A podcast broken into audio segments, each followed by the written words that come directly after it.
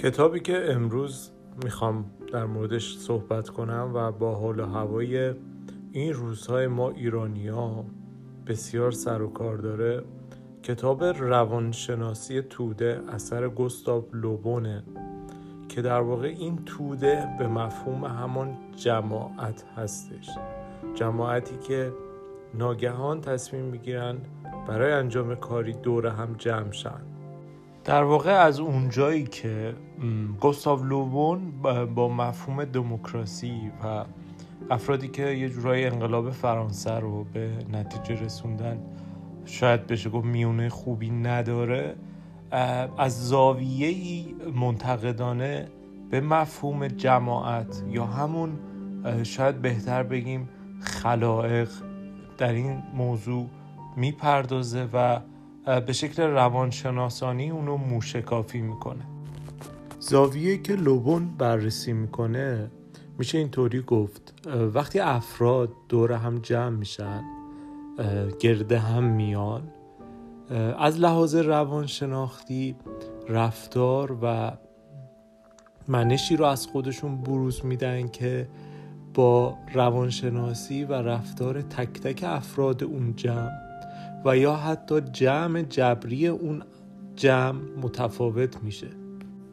گستاب لوبون توی این کتاب شرایطی از جمع رو توضیح میده و به این نتیجه می‌رسه که یک جمع از تک تک افراد اون جمع کمهوشتر خشنتر و پر انرژی تره و در طول این کتاب این موضوع رو واکاوی می‌کنه و به مسائل و فاکتورهایی که این موضوع رو تحت تاثیر قرار میده می‌پردازه.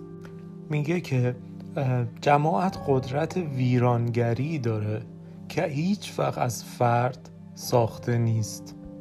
میگه که دنیای مدرن مرحله گذار از باورهای قدیمی و باورهایی که در طول زمان برای جامعه انسان ها شکل گرفته و تاکید می‌کنه تنها و تنها باورهایی که در ناخداگاه مرموز جماعت دووم بیاره به حکم جماعت و به قدرت جماعت حاکم خواهد شد.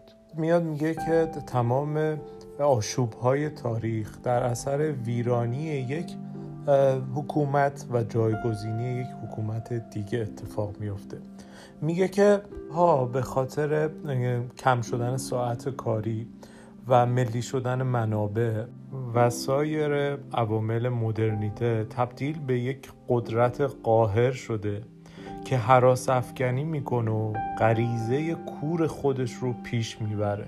توی جای دیگه میگه علم سرنوشت جماعت نیست. علم هرگز قول شادی و آرامش نداده و نسبت به عجز و لابه انسان کره.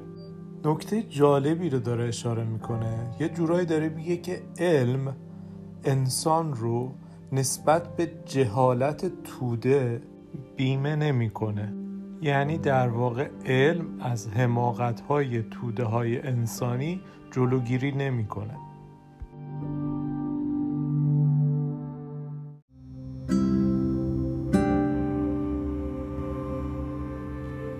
یکی از ایده های مرکزی گستاو لوون اینه که تو کتاب روانشناسی توده به دموکراسی خیلی خوشبین نیست. میگه قدرت گرفتن جماعت آغاز آنارشی و فروپاشی دولت های غربیه. میگه که در واقع همونطوری که حشرات یک مرده رو از بین می‌برن کار جماعت هم از بین بردن تمدنهای ضعیفه.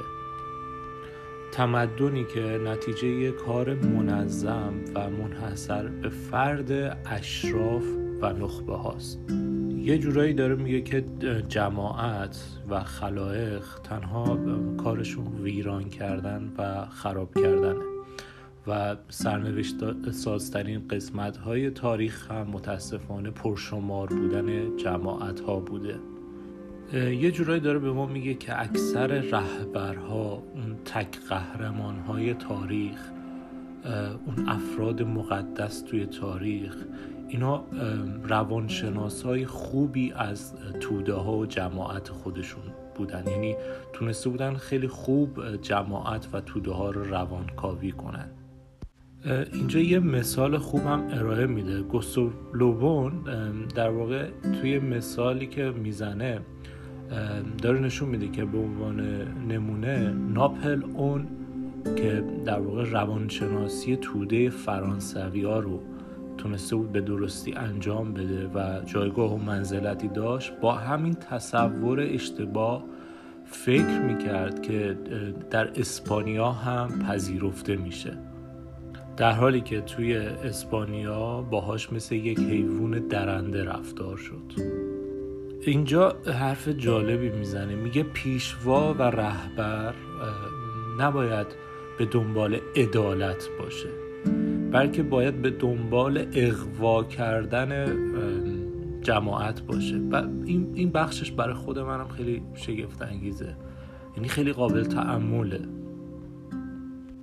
یه جورایی دیدیم. مثلا وقتی کاندیدادهای ریاست جمهوری میان برای اینکه خودشون تبلیغ کنن اگه یکیشون بیاد حرفای عدد رقمی بزنه مبحث بیمه های همگانی رو پیش بکشه نحوه آموزش رو بیاد توضیح بده با جزئیات و در واقع از طریق علمی شاید حوصله مخاطب سر بره. ولی اگه یکیشون خیلی به شکل پروپاگاندایی اظهارات عجیب و غریب بکنه که حتی ممکنه نتونه انجام بده جماعت جذب میشن. مثل مثل اینکه دوست دارن حرفای ناباورانه و قلوف آمیز بشنون.